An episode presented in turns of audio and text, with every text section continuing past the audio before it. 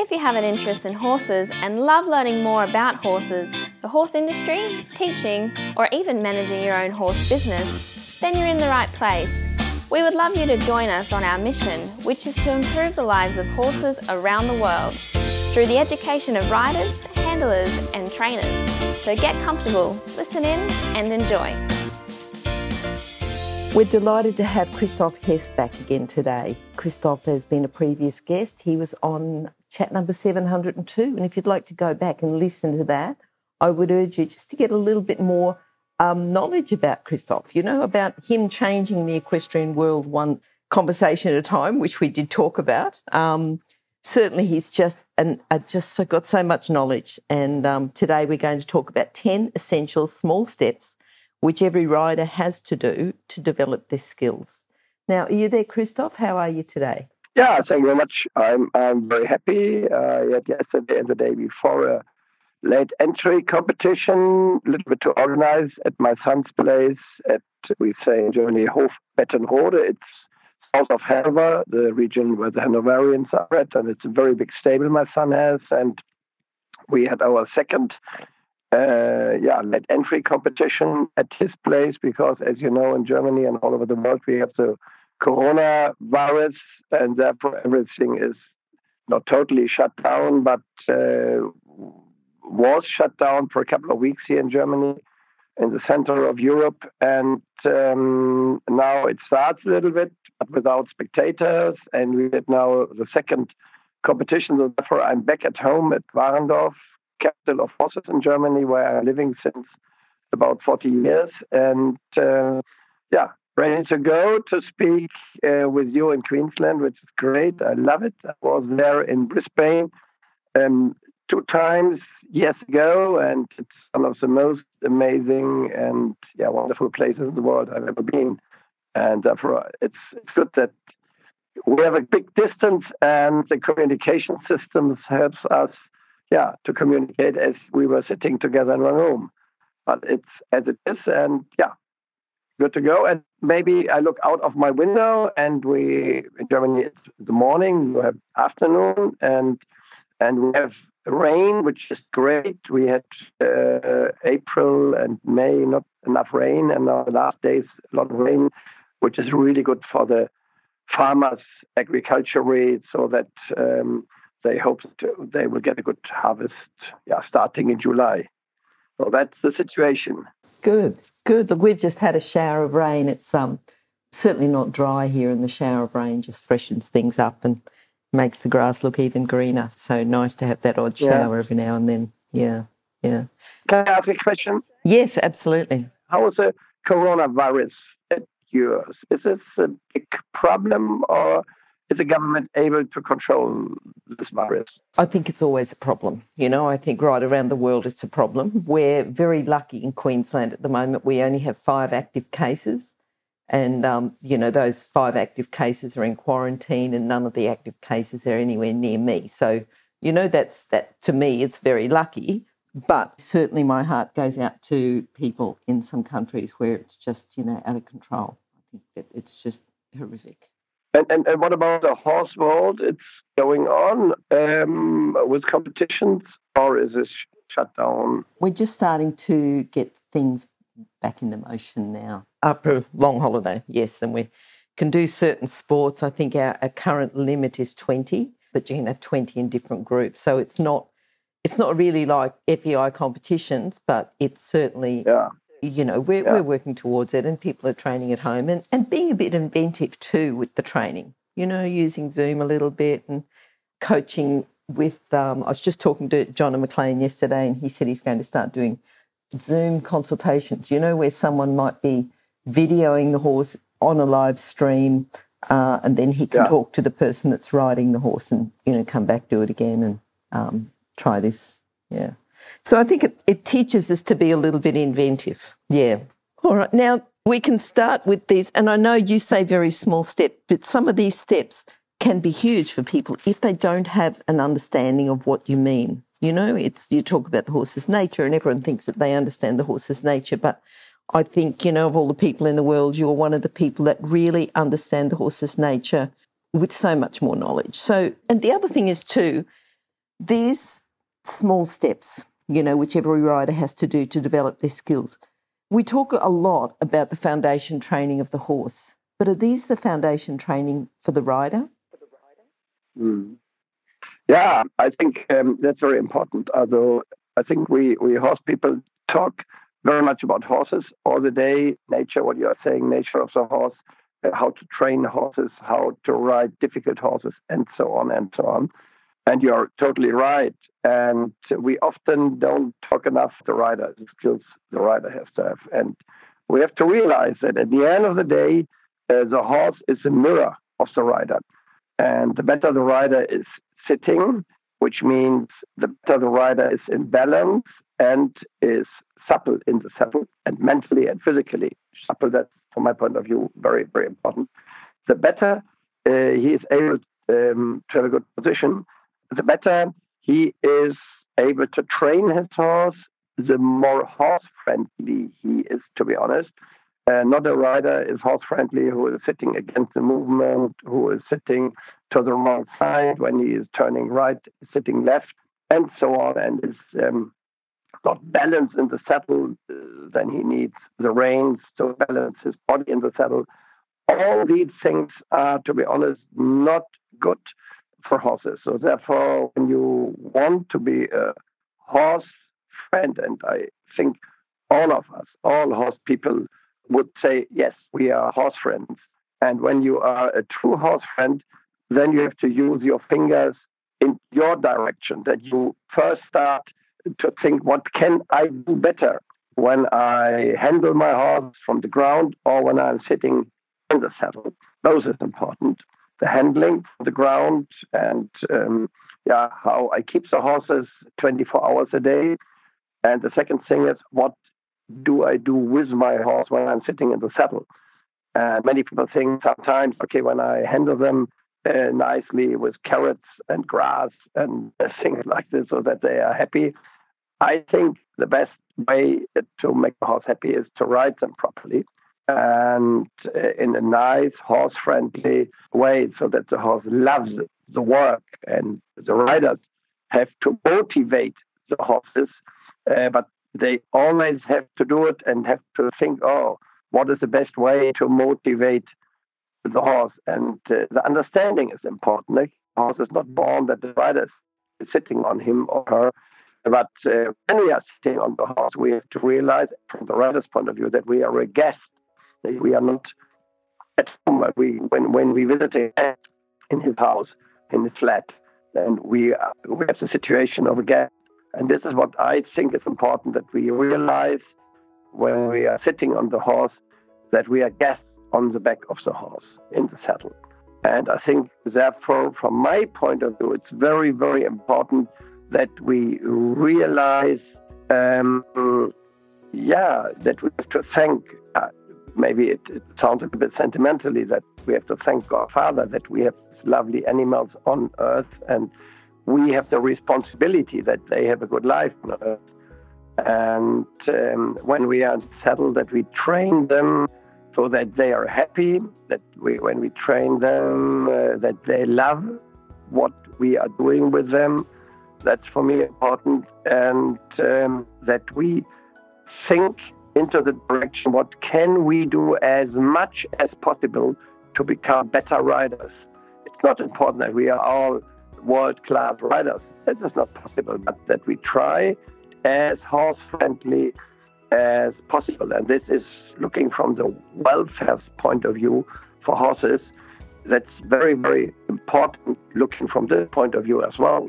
The, the better we are sitting, the better we are supple and balanced in the saddle, the more horse friendly we are riding, the better for the welfare of the horse. And the better we are doing this, the less the horse will be in the in the hospital because of um, illness or orthopedic problems. So the, the, the less uh, we need uh, veterinarians and I think that's very important. And um, yeah, I think very important is that we realize that we have to train us, and this is something we have to do as proper skills, but I think very important is as well that we realize that the way we talk about horses is very important. In, in, in the German language, we sometimes can say, oh, that's a gaul, G A U L, gaul. Um, yeah, when we in, in north part of Germany, where I'm living, uh, talk about a gaul, it's uh, like saying, oh, that's a nigger. It's, it's not a black person, it's a nigger, something like this. And um, therefore, we have to realize that we, we talk in a nice way about horses because talking and feeling and thinking is very close connected. And therefore, I think it is important that we talk in a good way about horses in a friendly way, but we have to respect that horses are not human with four legs, especially in the situation uh, in which we're living now. Eh? And what next generations before us are more nature orientated, like the Aborigines. Eh? I, I think the, the more rural orientated, nature orientated people have another feeling for animals, and therefore we have to uh, to to train these skills uh, together with the skills we need uh, as techniques when we are sitting in the saddle. Okay, okay. So this understanding of the horse's nature, what do you think is the most misunderstood part of the horse's nature? Yeah, I think the most. Um, I often have the situation that many people think that horses are very close to um, the nature of us, and that many people don't realize that horses are still horses uh, when they're in stable and when they are maybe easy to ride and and kind of a friend of them, but they are still horses with their nature. And yeah, I think many people um, we have and we have to realize most of the people who have horses are women, and sometimes these kind of women yeah, think that the very best friend in their life is not the husband or the boyfriend or the former boyfriend or former husband or kids, are the horses. And that's nice from one point of view. From the other point of view, it's sometimes not realistic. And therefore, they have to realize that this is a very special situation because a horse is, is not a yeah, not a human partner. And this is what we have to realize that the, that the people respect the nature of the horse and respect the personality of the horse. And horses have very different personalities as we as well. So therefore, this is something uh, that we have to realize. And it's what we have to train, looking from the trainers and instructors and riding teachers and coaches' point of view, that uh, this is something we have to to teach. Okay. Now, people learning to ride, you know, I know that there's some schools of thought that you specialise, specialise early, but I know that you like to think that if you're riding, you learn to ride in all disciplines. Can you talk to us about when you mean all disciplines, but why are we riding in all disciplines? What benefits are there? Say we plan to be a Grand Prix dressage rider. What benefits are they to the rider and to the horse of riding in other disciplines? You know, taking the horse out hacking, popping over a jump, things like that. Mm. Yeah, first of all, we have to realize, and it's the same thing with humans as well. When we start with horses, and it's a similar thing with riders as well, we have to think kindergarten, primary school, and then high school, or we have to, to, to go through these different uh, levels in um, different schools. And when we look, we as humans have to learn in kindergarten more social skills and in the primary school social skills, which is very important that the teacher is, has this as a true goal and different subjects. And I think that's very important. The more subjects we learn, the more we realize what are our talents, what are our challenges, where we are weak. But we need a lot. And I think it would be a disaster if we only would learn reading or writing or counting or things like only one thing. And this is for me very important. The more we learn in the beginning as a rider, the better our elasticity is, our mobility is, uh, more horse friendly we are, the better our balance is. And especially when we are riding, we have to realize that horses are not like a bicycle. I sit on the bicycle and I drive. But uh, horses can make a jump, they are tense, they, they are spooky. And when I am not able to sit on a horse with, with, with spooky and uh, jumps a little bit when it's afraid, a little bit into the direction of a rodeo horse sometimes, and then I'm brave enough. Then I always try to control the horse. And we humans always try to control because we are very much hand oriented. We start to control everything with our hands. And when we start to control with hands, we do a, a terrible mistake looking from the horse's point of view. Why? Because then we stimulate the flight instinct of the horse. The more we control with our hands, the more the horse will run away and the more the horse will do stupid things. And uh, the better we are balanced in the saddle. And balance we learn not just on the flat. Balance we are able to learn on the flat, uh, but over fences, cross country, up and down, a little bit hilly situations outside. Uh, and, and all these situations to ride different horses, really different soft horses and pure warm blood horses.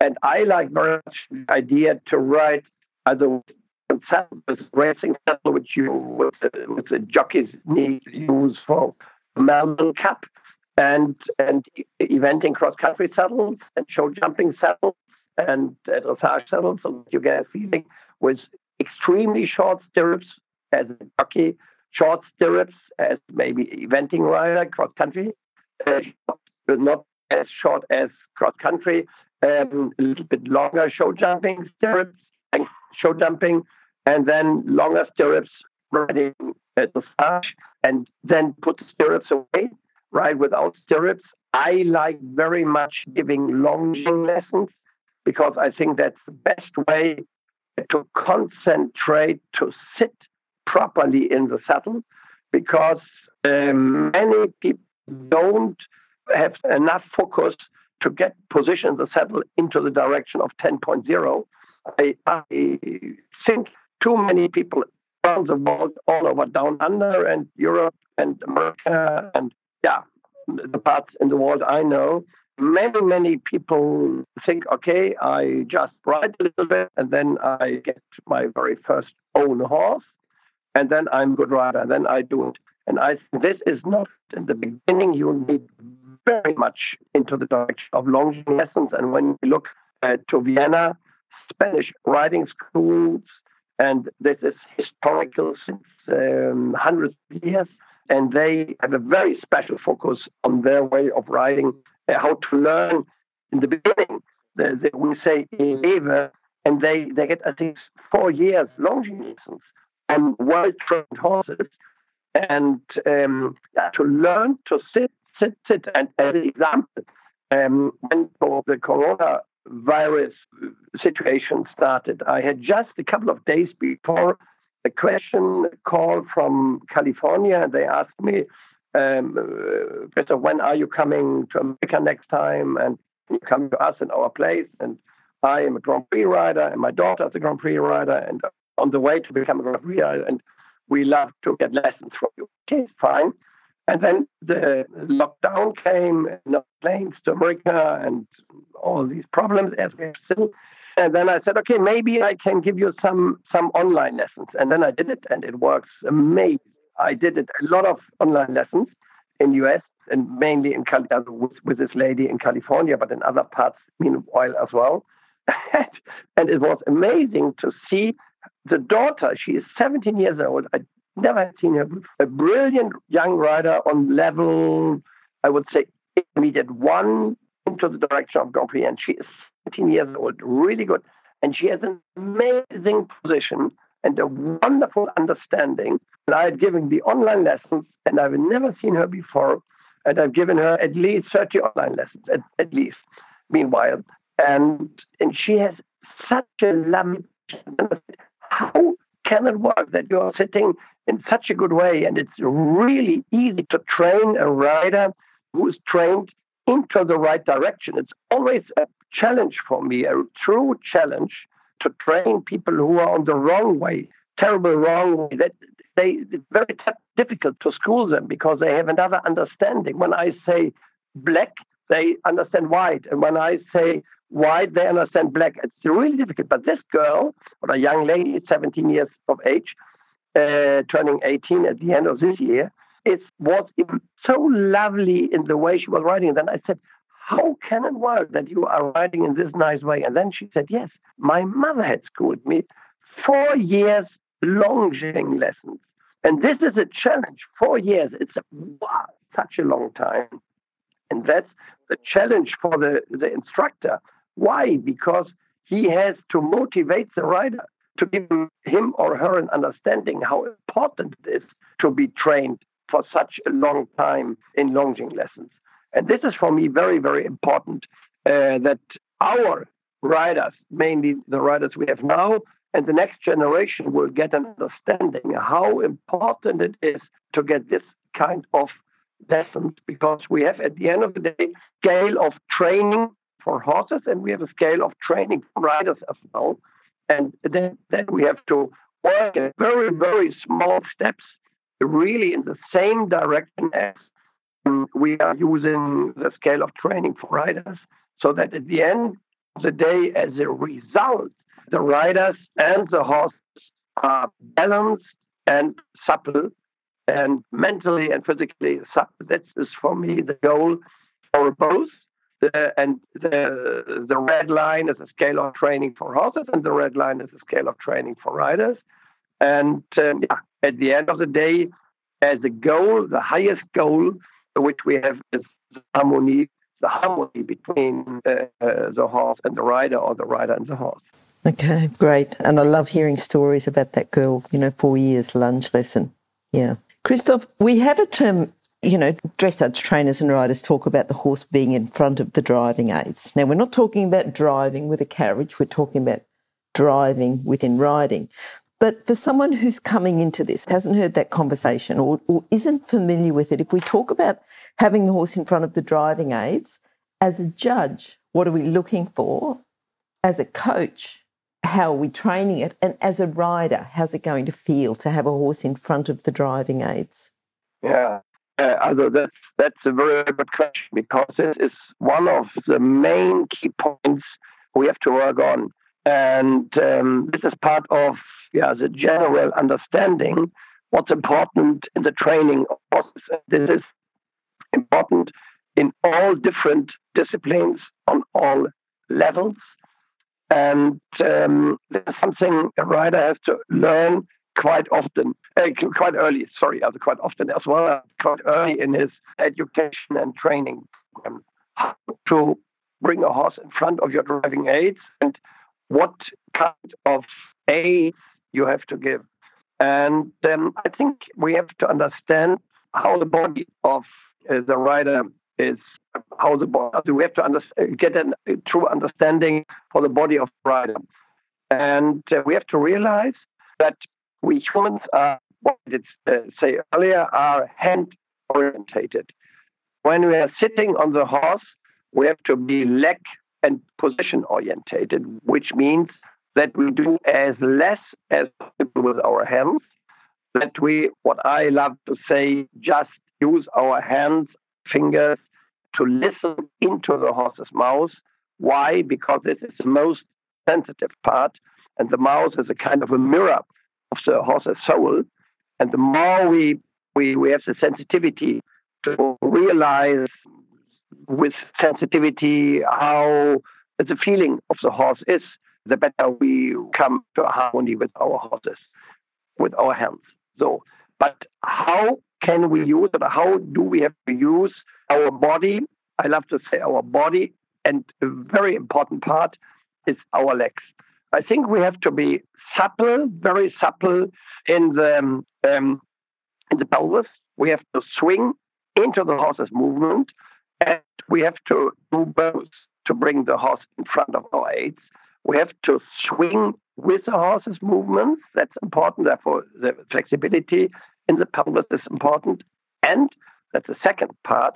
We have to, uh, this is something which is passive and active exercise. And to, to try to make the, the movements a little bit, the feeling has to be a little bit bigger, as maybe the horse would have, have if we wouldn't sit on horseback. To make them bigger, that has to be our feeling in our head. And therefore, we have to swing in a nice way into the horse's movement. I always say, I repeat now, in a passive and in an active way. First passive, and then we have the right feeling, then we have to make it a little bit more active. So, and now the second comes in this situation, bring the horse in front of us, in front of the driving aids. It's very, very important that we get the right feeling how to use our legs. This is for me the most important part, using the legs.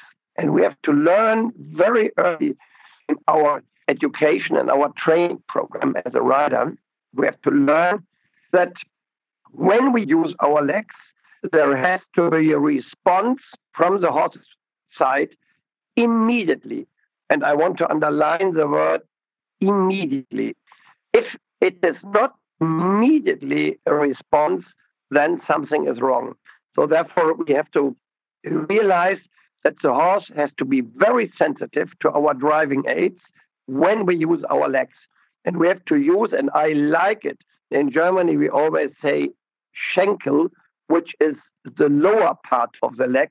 And I like in the English language very much the word leg because it's the whole leg which we use. And, and when I give lessons, I always talk about the German word for leg is Bein. The whole part of the leg has to work. This is important. And the young rider has to learn. And to be honest, many, many, many riders who ride since ages, they don't have the right feeling to bring the horse in front of the driving aids. And a good exercise is um, halt and then start from halt to walk and try this.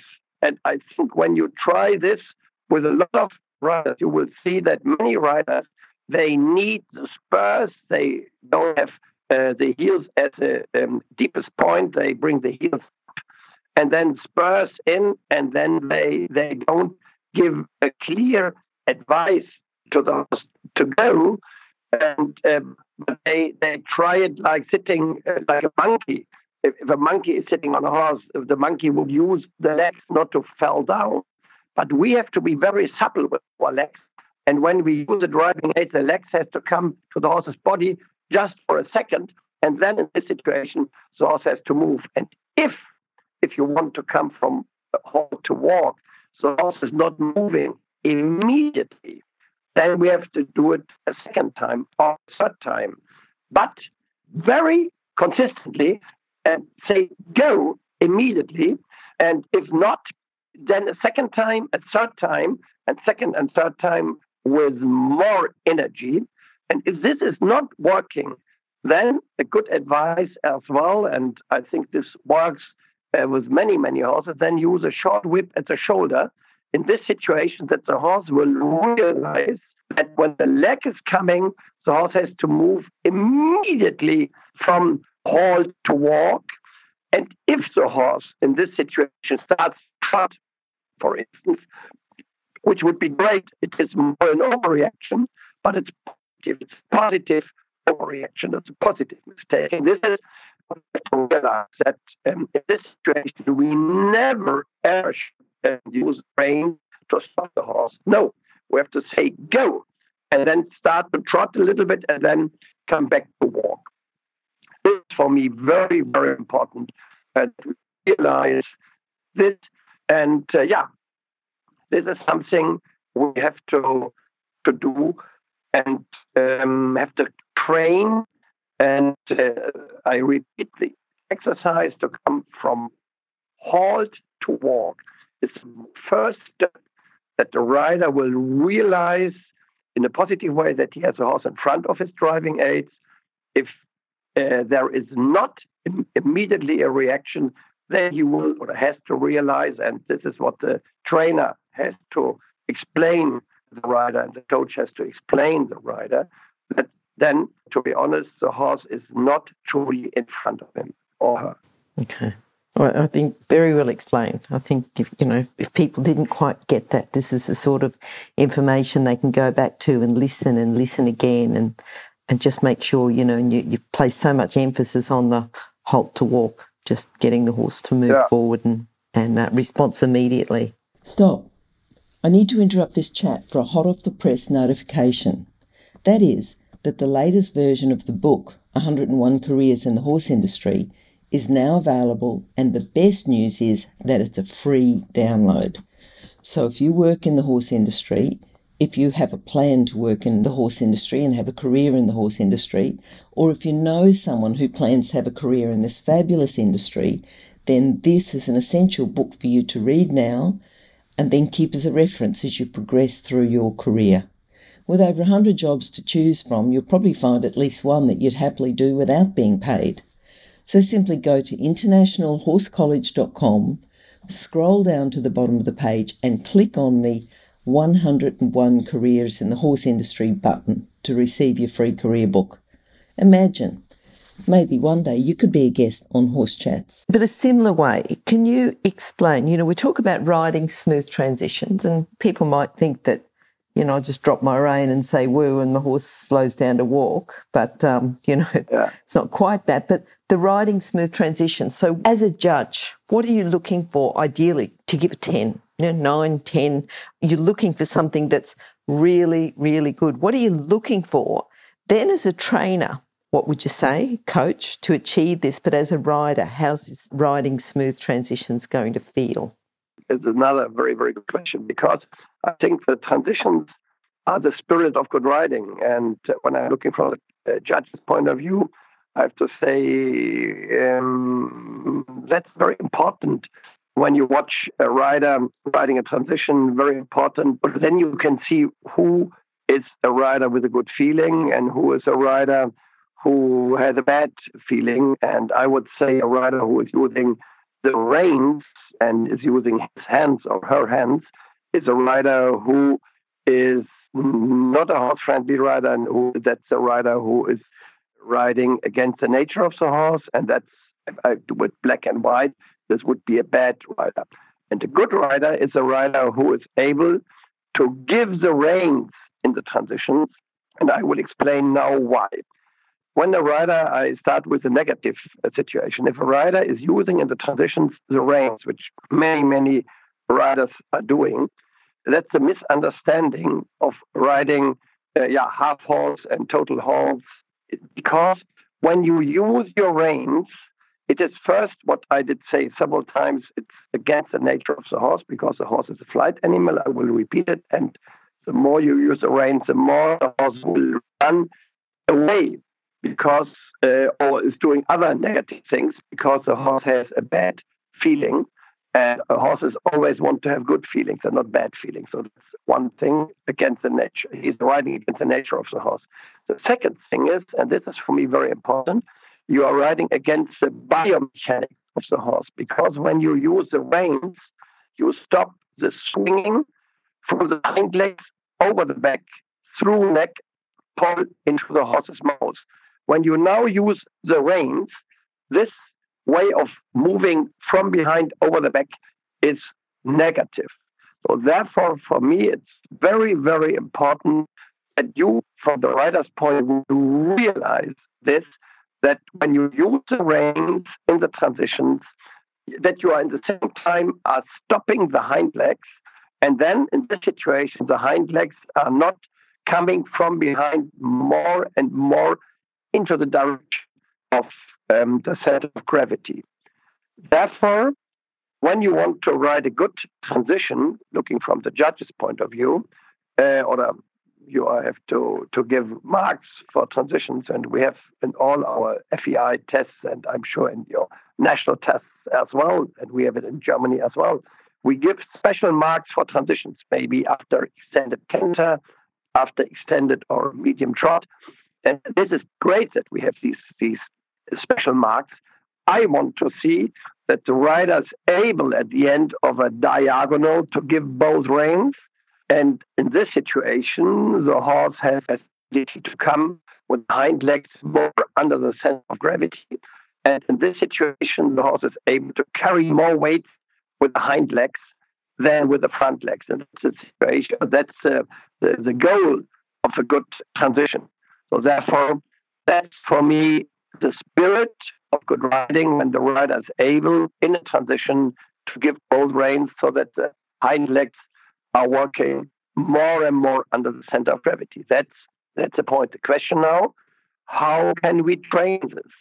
And uh, to be honest, I never talk about half halts and total halts because I think when I teach this, uh, many people think, oh, now I have to use my reins because when you look to the definition of half and total halts, uh, but mainly, mainly half halts, you hear something what you have to do with your reins, and okay, then they say, okay, you you have to use your seat and you have to use your legs. That's true, but always something with your reins. And I think when you when you say something into the direction of using the reins, the riders at the end of the day don't always think, oh, I have to do something with the reins, which is typical for humans because we are head orientated, and then forget to use legs and position and their weight to use the weight in the proper way. Therefore, I school very much when I when I'm schooling transitions. It's uh, I would say ninety percent of the training session of most of the riders uh, to make the horse going what durchlässig, supple, supple to make the horse as supple as possible. But it's more than suppleness, durchlässigkeit. It's that the horse is willing to listen to the rider as a partner, not as a slave. I want to say this. And therefore, for me, it's very important to do this uh, uh, so that the horse will learn it. And I like very much to do it with a little bit in the beginning, young horses, a little bit with leg yielding. And in the transition, but you have to, tra- sorry, you have to train leg yielding before. And then I give advice, uh, use a little bit leg yielding uh, in the transition. Later on, write the transitions in the way of shoulder in. Use it. Then you have the horse straight, and then you bring the inside hind leg into the direction of the outside front leg. And this is the situation when the horse is a little bit more sitting with the hind legs and comes more a little bit more with the inside hind leg under the center of gravity and this is for me very important so that the horse is able to carry a little bit more weight with one hind leg. And then when you do it from the other side with the other hind leg, that's from the gymnastic point of view very, very useful. And this is a movement or an exercise I like very much. And that's for me the best way to school smooth transitions. First, I repeat thinking um, I want to ride um, leg yielding, and second step, a little bit higher level, I want to ride shoulder in. That's for me the best way to school smooth, and I like the word smooth transitions. So as we spell it and as we speak it, smooth. And I, I when I when I teach, I I teach uh, with words and not write a transition. No, no, no. Try to write a very, very smooth transition to give the writer a little for the feeling, and the writer has to to get a feeling for this feeling, and this needs a lot of time. And he has to write, or she has to write different horses because all horses are different in riding transitions. So therefore, the better um, the rider is able to get the right feeling, the better he or she will write these kind of positions. And this is for me a very, very high goal in the education and training program of riders. Okay. Now, you've talked about it before about how the rider should be sitting balanced and supple. And all riders want to do that, to sit balanced and supple. And you talked about the 17 year old rider in the US who spent four years doing lunge lessons. So we've got lunge lessons that are going to help to improve, but is there anything else you can tell riders on how to achieve sitting balanced and supple? Yeah, I like um, when, when I give clinic, for instance, I don't have directly the possibility to give longing lessons, but often I say here, do it longing lessons when I'm away, but sometimes it's not possible. Sometimes I do it, but most of the time I have riders on higher level, but these riders have to get longing lessons as well. Also, um, uh, example, another sport is golf. And if someone wants to go um, out in the, in, on the golf course, they, they always go before they put on on a driving range.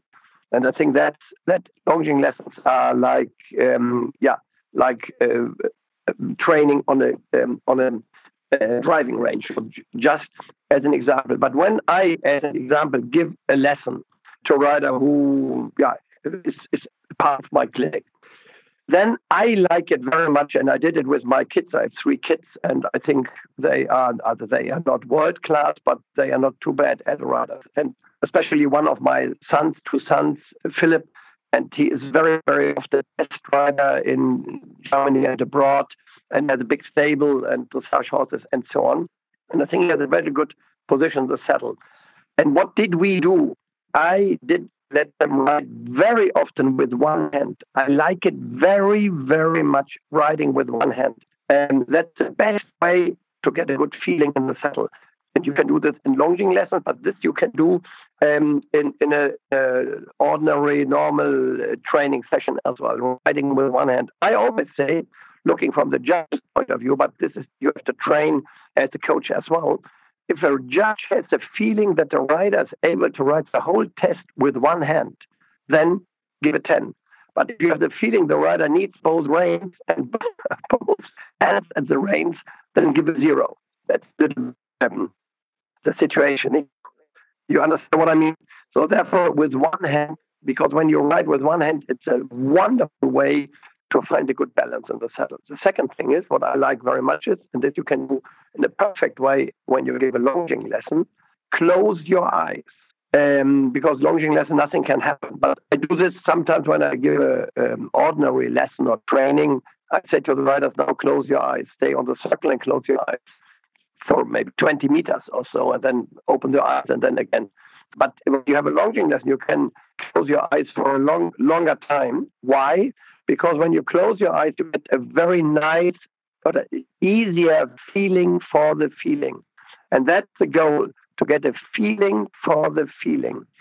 And uh, that's a process. It's not just done, uh, explain, and it's done. No, you need a lot of time to get the right feeling for the feeling. And this is what um, what we have to school uh, to get the right feeling for balance and using the reins in one hand and okay, when you are on a high level, then it works. But when you are not on a high level, then it's fine to bring uh, your second hand uh, to the saddle. So, and put your hand into the saddle so that you find more and more the balance in the saddle. This helps, especially when you want to ride, uh, for instance, medium or extended trot. It is so difficult to sit in these movements properly. So therefore, I think it's very, very important that we school it like this, both hands in one hand, and use um, the hand in the saddle, so that you that you yeah find more and more your balance. And I like it very much to train, starting from rising trot and coming to sitting trot. And the best way to get a feeling for sitting trot is to do rising trot, and then the last test before you start the walk, other when you ride the transition into walk, I have to say uh, first. And the last meter, maybe or 20 meters, you, you start with sitting trot, both reins in one hand and one hand at saddle, so that you are able to sit properly in the saddle. And this is for me very important. And this works when you have both in one hand. And this is something um, what I like to school, and I have really good success when I do it like this. And um, I think we need more and more uh, situations that riders will accept to put one hand into the saddle so that they find the balance. And this is for me very important, and this is a very, very high goal. And when you have a rider on a higher level and you say, now you need longing lessons. And they say, no, no, I'm, I'm too good for longing lessons. No, never, no one is too good for longing lessons. And put your hands in the saddle. No, I don't need it. I'm, I'm so perfect. No, do it. Because most of the riders have problems with their position. Although maybe some world class riders have no problems with the positions, but they need always lessons and uh, their trainers and coaches and many coaches uh, will explain and say, think this, hands too high, um, do this and this and this, and always looking into this direction. And therefore, I think to train our position is the highest goal, so we can say um, we are horse friends. And riding with one hand, bringing the other hand into the um, saddle is, is for me a very, very good exercise. Another exercise is to give and to retake the reins. This is for me important. In the old days, we always said, okay, for the horse, so that the horse, uh, that the rider will see that the horse is has a good self carriage, a good balance, and is not leaning on the bit, and so on and so on. And I always think a second part is very important that the rider will see in the situation when he is giving both reins that he is or she is sitting independent of the reins. Many people don't realize that they are using during the whole training session the reins to find the balance in the saddle. So therefore, it's for me very important to give and to, to retake reins so that the horses will find the balance. at one point. And I, as a rider, will realize that I am sitting independent of the reins. And this is for me very important. And then when I would give longing lessons, you can do special exercises, riding without reins and doing yeah, special exercises. In Germany, we have a book, I think it's Balance and Saddle. And the big book is uh, published in English as well. Um, I think, and um, there are a lot of exercises which you can train and use, and these kind of exercises will help you are more flexible in the saddle and without doing these exercises. Yeah, yeah.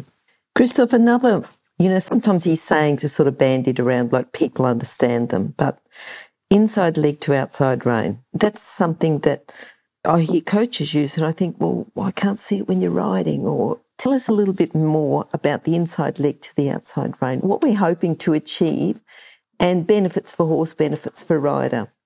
Yeah, um, leg, outside reins is giving diagonal aid. I would say that that's that's the explanation or that's the headline of it. And this it's another spirit of good riding. And uh, if I would have been the question, what is the most important aids which a rider has to give? I would say it is the inside leg. The horse has to realize that the rider has to straighten the horse with the inside leg because horses are not straight by nature. And the inside leg helps a lot to straighten the horse. The inside leg helps to bring the horse in front of the driving aids, mainly the inside leg. I would say maybe 70% inside leg, 30% the outside leg, brings the horse in front of the, the driving aids. And the inside leg is important to bend the horse. So this is important as well, though, the inside leg. So therefore, the of the inside leg. The second thing is important of the inside leg, looking from the rider's point of view and looking from the horse's point of view. And now looking from the uh, looking to the outside, outside are the diagonal aids. The, the outside rein has an important function, and the outside leg as well. The outside leg is, I would say, five centimeters or maybe between five and a maximum 10 centimeters back. And the outside rein has to have a not a strong, but a steady contact from rider's hand to the mouth. And this is for me important that there is a steady but soft contact. And I want to underline the word soft. That's for me very important. Steady and soft. And that's, uh, I would say, it's a little bit the guideline for the horse to stay on the line on which the rider wants to ride. Example, when I want to ride a corner, or when I want to ride a circle, a small one or a bigger one, or in, in cross country or in uh, show jumping competition, I want to ride a turn. I have to turn with the outside aids, not using the inside rein. When I use, for instance, the inside rein, turn left, use left rein, then the horse would run to the right side because of physics. But when I use the outside rein in a combination with the outside leg, I'm able to turn to the left side. Other when I use outside, other right and right rein and right leg, I can turn to the left side. When I'm sitting a little bit to the direction of the movement, other when I'm sitting on the a little bit more on the left bone, bring a little bit more weight into the left stirrup, then I'm able to turn. The more weight I bring to the left side, the shorter the turn will be. And um, this is, we have to school very early uh, that the rider will um, get the feeling to use the inside leg to activate the horse, to um, bend the horse, and to use um, the outside leg in the special position of the outside leg, which I had explained a minute before, and the outside rein to be able to turn. And this is very important looking from the from this point of view to ride a nice, smooth turn. And on the other hand, looking from the horse's point of view, uh, to straighten the horse because uh, because a horse which not straight never will be a horse um, will be able collection and uh, a not straight horse will be not able uh, to jump um, straight clear over a fence. Therefore, this is something we have to train very early, and this is something we have to explain our rights um, very early as well uh, when we give our lessons. Okay, okay. I think um, understandable. Uh, yes, yes. I think that was a great explanation. Yeah. Now, you talk also about horses having a well stretched neck for their balance. Can you just go into a bit more depth there and tell us? Maybe talk even what we're looking for in a well stretched neck. Like we don't just want the horse poking his nose out and you know putting his nose on the ground and having a, a long neck and a long rein or loose rein, but a well stretched neck for balance. Can you just talk about that a bit more, that terminology? Yeah, that's that's another very very good question because it's this is yeah at the end of the day a result of good riding. Um, and I just said to a friend of mine uh, who is in Germany responsible of publishing the principles of riding.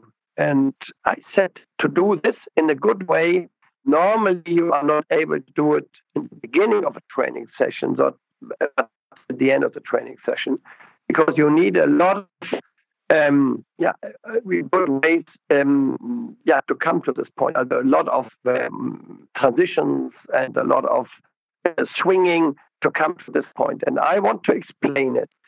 And what are we we looking for? Looking from the judge's point of view and looking from the trainer's point of view. Um, when I did say uh, a rider, a good rider, has to ride the whole test with one hand, that's one point. Give it 10. Another thing is when the rider is able to give rein and take reins. As if a rider is able to ride the whole test with giving reins, give a 10. I explained it, uh, yeah, black and white uh, explanation. And the third thing is if a rider is able to ride the whole test with a long rein, and give it 10.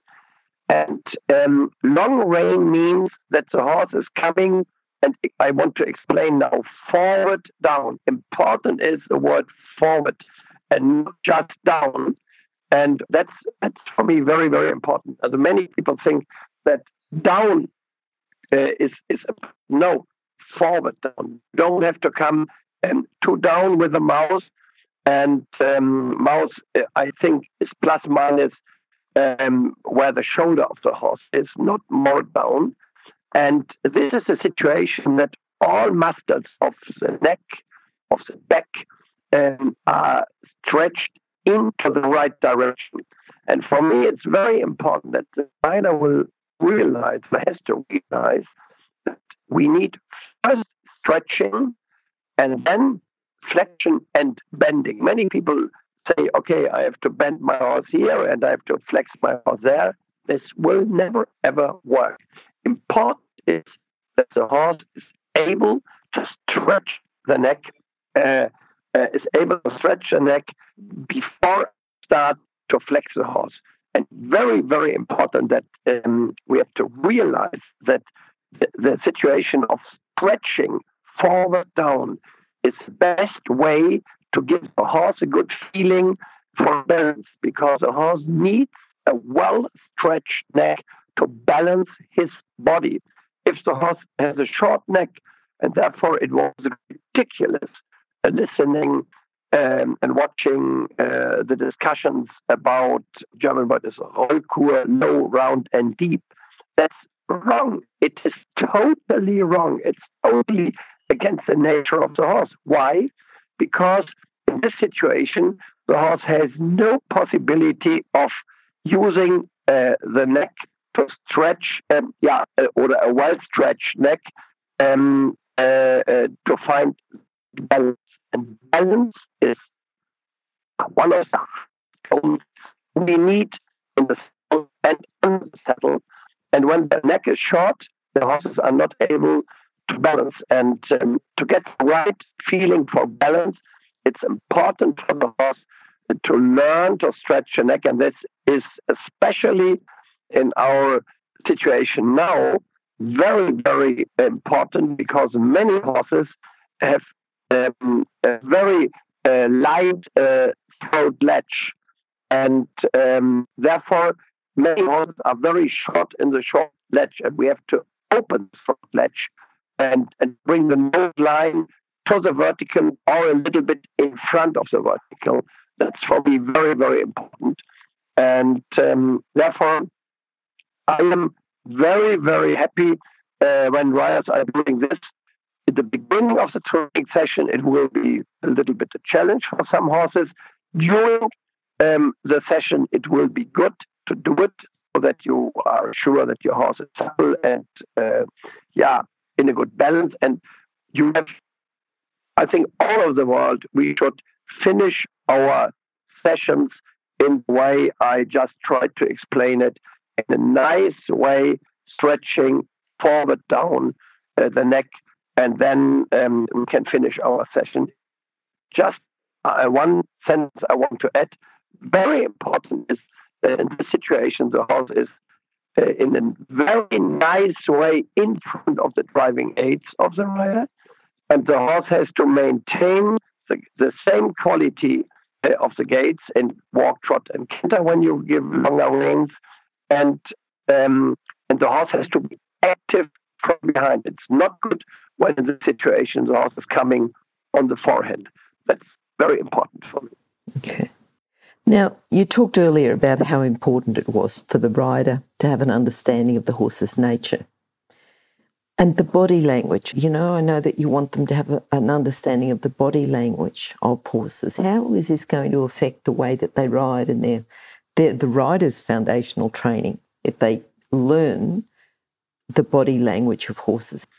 And I think it's very important to to watch horses, to watch horses in the fields, to watch horses when they are alone in the fields, to watch horses when they are with other horses in the fields, to watch horses in the stable, and to watch horses under the saddle in all different situations. And I think in the beginning, it is very important that there is someone who will explain um, uh, the situation um, in the when when the horse is maybe in the field, and explain it so that the rider uh, understands that it's like to learn a language, uh, a, a, strange language, and it's the same similar thing when you learn your native your, your language in which in the country where you have been born and that's a process. It's not just yeah we talk about uh, body language and um, yeah what's it. It, it, it's like learning, like vocabularies you have to learn. So, and, and what do you have to look? You have to look uh, at a feeling and an understanding to understand um, how, when you look into the, the face of the horse, how are the ears, how is the nose, is the, the breathing, uh, how are the eyes. Then you look um, uh, to the body. Is the horse able to swing over the leg? Are the muscles up and down? What about the tail? What about the rhythm, regularity? Um, the skin, is it dry or is it wet after a couple of minutes of riding? And so on. And um, how is, is, the reaction of driving aids? Are the ears back and is the horse stiff uh, in the back in the moment when the horse, uh, when, when the rider is giving, uh, other giving um, driving aids? And so on. So therefore, I think there are a lot of key points you have to understand at the end of the day, get a feeling for these points to be able to understand what the horse means because the horse is not able to talk. We can talk now since maybe one hour or so. Horse is not able to talk with us, but uh, horse is, is able to, to demonstrate, to show his or her feeling um, happiness and unhappiness in, in special situations. And this is what we have to learn, and this is for me a very special skill. And we we have learned these skills from the body language, comma, better we are able to learn it, more we got good instruction about it, and the better for us and especially for the horses because we are able to understand them more and more. Mm-hmm. Mm-hmm. The atmosphere, Christoph. You've talked before about how important it is to have that friendly atmosphere, you know, coaching, riding, training. Tell us a little bit more about the type of atmosphere, you know, the one that the horse thrives on and the rider thrives on, and what we can do to keep that type of atmosphere. Uh, I think it's very important that the trainer is able to create a good atmosphere. If the trainer is creating an, an aggressive atmosphere, the rider um, who is the student of the of the trainer will ride aggressive with his horse. And uh, the more friendly the, atmosphere is, the more positive, um, the more the the trainer is um, willing to understand the rider, the more friendly the rider will ride his or her horse. So therefore, I like to be a friendly trainer. I think that's very, very important to be a friendly trainer, to train in a positive way and not a negative way. And I think that's that's a key point. What we have to do, we have to do it in a nice way, in a way that, as you did as well, first your first question was before you started the interview, how is your feeling? What's going on in Europe, Germany, and so on. You have to start. You have um, uh, uh, to find a way come to the right because the right is coming from the office, has from family, has problems with the family, has problems in the office or in factory or whatever he's with. Therefore, the more you you try to to understand him or her as a, as a person, uh, the better the result will be when you train the person. And, and that's for me very important. That's part of the session to ask about him or her and then start the session. And then the rider will trust you more and more. And the more the rider is able to trust, the better the success will be which you will have in the training session. So therefore, I think that's very, very important to do this into this direction and create an atmosphere. That's for me a high goal.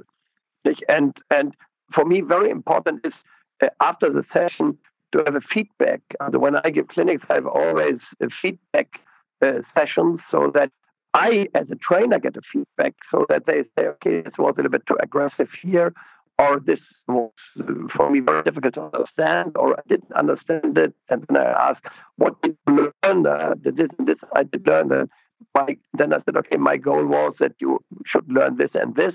Maybe we, we have to focus more next day on this. Also, therefore, uh, this is part of it as well, the friendly atmosphere and then the feedback as well. And sometimes the instructor, uh, teacher, and uh, coach, and so on, thinks that that he or she is able to create an, a, a positive atmosphere, but maybe the rider says no. I, I don't have the feeling that it's that's a po- positive atmosphere. I think it's a very aggressive and a negative atmosphere, and so on.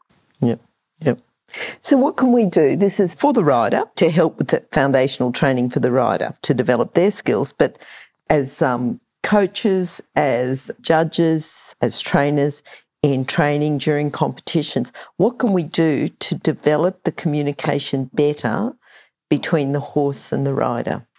Um, I think uh, we have two steps to do, and um, I I am a good friend of um, Linda Parelli and Pat Parelli. Linda originally coming from Sydney, natural horsemanship. And to be honest, in the old days, um, I had no contact with them. But the more I I am in good communication with them, and we did uh, many many uh, seminars and symposiums together and summits together.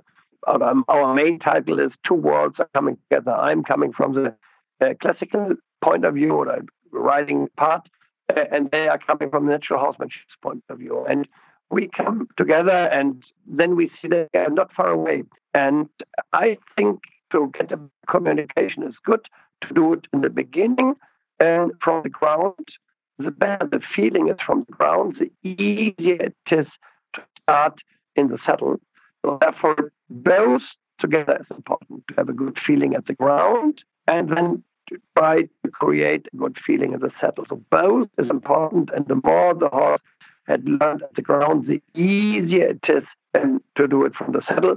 You, the, the best working on the ground is not enough, and then then the horse will be not perfect. At the end of the day, riding is a sport, and it's a sport for the rider, it's a sport for the horse.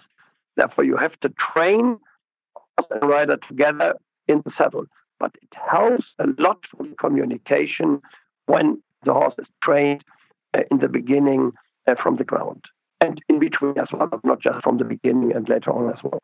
Mm-hmm. Mm-hmm. Very good advice for a lot of people. Coming from someone with as much knowledge as you, Christoph, I think there's so many things that have been good. And this is the type of chat that I'm sure people will go back to and listen again and again because each time it's one of those things that, you know, each time they listen to it, I'm sure they're going to pick up something new. It's been very good talking to you. I've really enjoyed it. I think you've done more talking. I've just asked the question, so I've had it pretty easy. But yes, very good information. I've certainly been taking lots and lots of notes. Christoph, I've got to say thank you for your time. You know, I hope everything continues to be okay over in your part of the world. I hope things improve worldwide as far as this virus goes and we open up and um, things start to get back to normal. Yeah, I hope as well. I, I say thank you very much indeed. It was a pleasure uh, to give some explanation. It was a pleasure, pleasure uh, to listen to your questions. Yeah, head the right direction. Thank you, and um, I have the feeling that uh, you have a good understanding uh, from our sport, our lovely sport, the loveliest sport I think which we have in the world. And yeah, I cross my fingers for yeah Australia that um, everything will come back to normal and that we can travel in uh, a couple of weeks again all over the world. Maybe not as much as in the old days, but that we come back to normal and yeah, that we meet. Uh, yeah, maybe next year again. Yes, that'd be great to catch up again. Again in person, that should be not just yeah, not just to chat. Good. Yeah, would be great. Uh, yes, I would yes. love to come back again, but yeah. well, you never know. Okay. Life is strange, and uh, we only know what's going on today and in this minute, and next minute we can have a new challenge. And therefore, we have to be flexible and look positive to the future. I hope you will do this, and all the other Australians will do it. And I like your way of living, and I like your country. I cross fingers for you and the whole country. All right, Christoph. Well, thank you for chatting, and um, hopefully we'll talk again very soon. All the best. Take care. Okay, bye bye. If you've enjoyed this chat, then please comment, rate, and subscribe. If you'd like any changes or recommendations for guests, then please contact us through horsechats.com. And while you're online, have a look at the government accredited courses at internationalhorsecollege.com, registered training organisation 31352. Remember that our comments and instructions are general in nature and do not take into consideration your individual horses or your individual ability and circumstances. If you enjoyed this podcast, then please leave your comment below